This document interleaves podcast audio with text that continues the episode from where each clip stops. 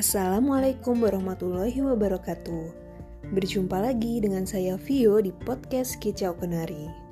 Semoga para sahabat data pendengar setiap podcast Kicau Kenari selalu semangat, bahagia, dan sehat di mana pun berada ya.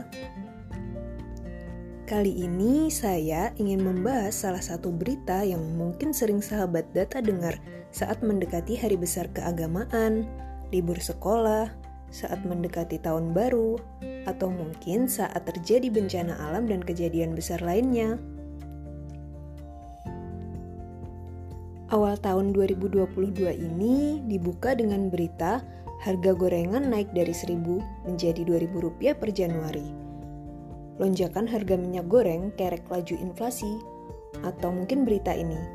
Inflasi Desember 2021 capai angka tertinggi dalam dua tahun terakhir. Hmm, jadi apa sih makna dan hubungan kenaikan harga dan inflasi?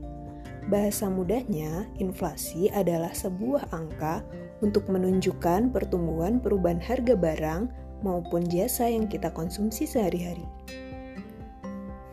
Menurut Kamus Besar Bahasa Indonesia, inflasi adalah kemerosotan nilai uang kertas karena banyaknya dan cepatnya uang beredar sehingga menyebabkan naiknya harga barang-barang.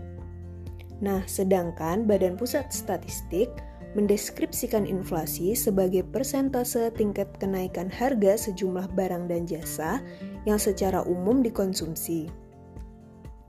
Salah satu komponen inflasi adalah indeks harga konsumen atau IHK atau biasa disebut juga dengan Consumer Price Index yang secara sederhana merupakan perbandingan antara harga suatu paket komoditas dari suatu kelompok barang atau jasa pada suatu periode tertentu terhadap harganya pada periode waktu yang telah ditentukan atau tahun dasar. Nah, jadi IHK ini merupakan harga berbagai barang dan jasa menjadi sebuah indeks tunggal yang mengukur seluruh tingkat harga. Data yang diperlukan dalam penyusunan angka ini diperoleh melalui salah satu survei di BPS yaitu survei biaya hidup.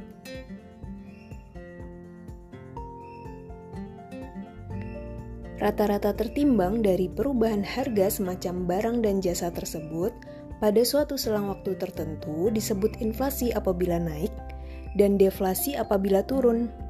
Misalkan, indeks 110 artinya terjadi peningkatan 10% dalam harga sejak periode tahun dasar. Demikian pula halnya dengan angka indeks 90 berarti terjadi penurunan harga sebesar 10% jika dibandingkan dengan rata-rata harga pada tahun dasar. Namun, apakah sahabat data tahu Kota Blitar ternyata belum memiliki data pendukung untuk menghitung indeks harga konsumen untuk menyusun inflasi, sehingga pendekatan yang digunakan adalah Kota Kediri sebagai sister city dari Kota Blitar. Hmm, apa sih sister city? Mengutip dari Wikipedia, Sister City adalah konsep penggandengan dua kota yang berbeda lokasi dan administrasi politik dengan tujuan menjalin hubungan budaya dan kontak sosial antar penduduk. Kota kembar umumnya memiliki persamaan keadaan demografi dan masalah-masalah yang dihadapi. Konsep kota kembar bisa diumpamakan sebagai sahabat pena antara dua kota, Hubungan kota kembar sangat bermanfaat bagi program pertukaran pelajar dan kerjasama di bidang budaya dan perdagangan. Badan Pusat Statistik sering kali menggunakan istilah sister city untuk wilayah-wilayah yang tidak menghitung suatu indeks tertentu, sehingga menggunakan angka indeks dari wilayah lain yang kondisinya terdekat dengan wilayah tersebut. Istilah terdekat ini maksudnya adalah mengacu pada kondisi geografis, ekonomi, dan sebagainya. Sebagai contohnya, Kota Blitar belum memiliki penghitungan indeks harga konsumen, sehingga menggunakan angka dari Kota Kediri sebagai acuan. Nah, bagaimana kalau kita coba membaca bagaimana sih makna angka inflasi? Misalnya, tingkat inflasi di kota Kediri tahun kalender Januari 2022 adalah sebesar 0,43 persen Artinya, tingkat harga barang dan jasa secara umum di kota Kediri pada bulan Januari dibanding bulan Februari meningkat sebesar 0,43 persen. Nah, sedangkan tingkat inflasi pada Januari 2022 terhadap Januari 2021 adalah 1,91 persen.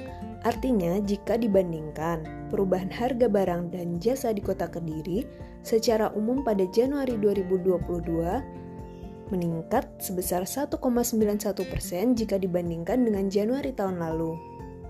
Inflasi ini sebenarnya terjadi karena adanya kenaikan harga oleh hampir seluruh indeks kelompok pengeluaran, apa saja sih indeks kelompok pengeluaran itu? Ada kelompok makanan minuman, kelompok pakaian dan alas kaki, kelompok perumahan, air listrik dan bahan bakar rumah tangga, kelompok perlengkapan peralatan dan pemeliharaan rutin rumah tangga, kelompok kesehatan, kelompok transportasi, kelompok informasi komunikasi dan jasa keuangan, kelompok rekreasi olahraga dan budaya, kelompok pendidikan, kelompok penyediaan makanan dan minuman atau restoran, serta kelompok perawatan pribadi dan jasa lainnya. Pada bulan Januari ini, kelompok pengeluaran yang mengalami inflasi tertinggi adalah pada perawatan pribadi dan jasa lainnya dengan inflasi sebesar 1,40% dan jasa kesehatan dengan inflasi 0,97%. Bagaimana sahabat data kira-kira sudah mulai bisa kan membaca apa makna di balik inflasi? Selain menggambarkan pergerakan harga barang dan jasa, kita dapat memperoleh banyak sekali manfaat dari angka inflasi ini, terutama untuk pemerintah dalam menetapkan berbagai kebijakan.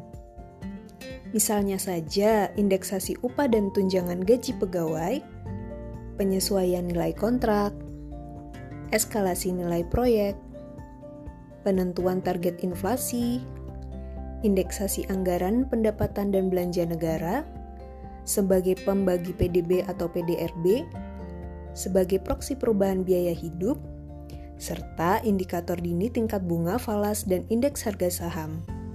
Semoga dengan lebih mengenal angka inflasi ini, para sahabat data bisa turut serta mengamati kondisi perekonomian yang sedang kita hadapi saat ini ya.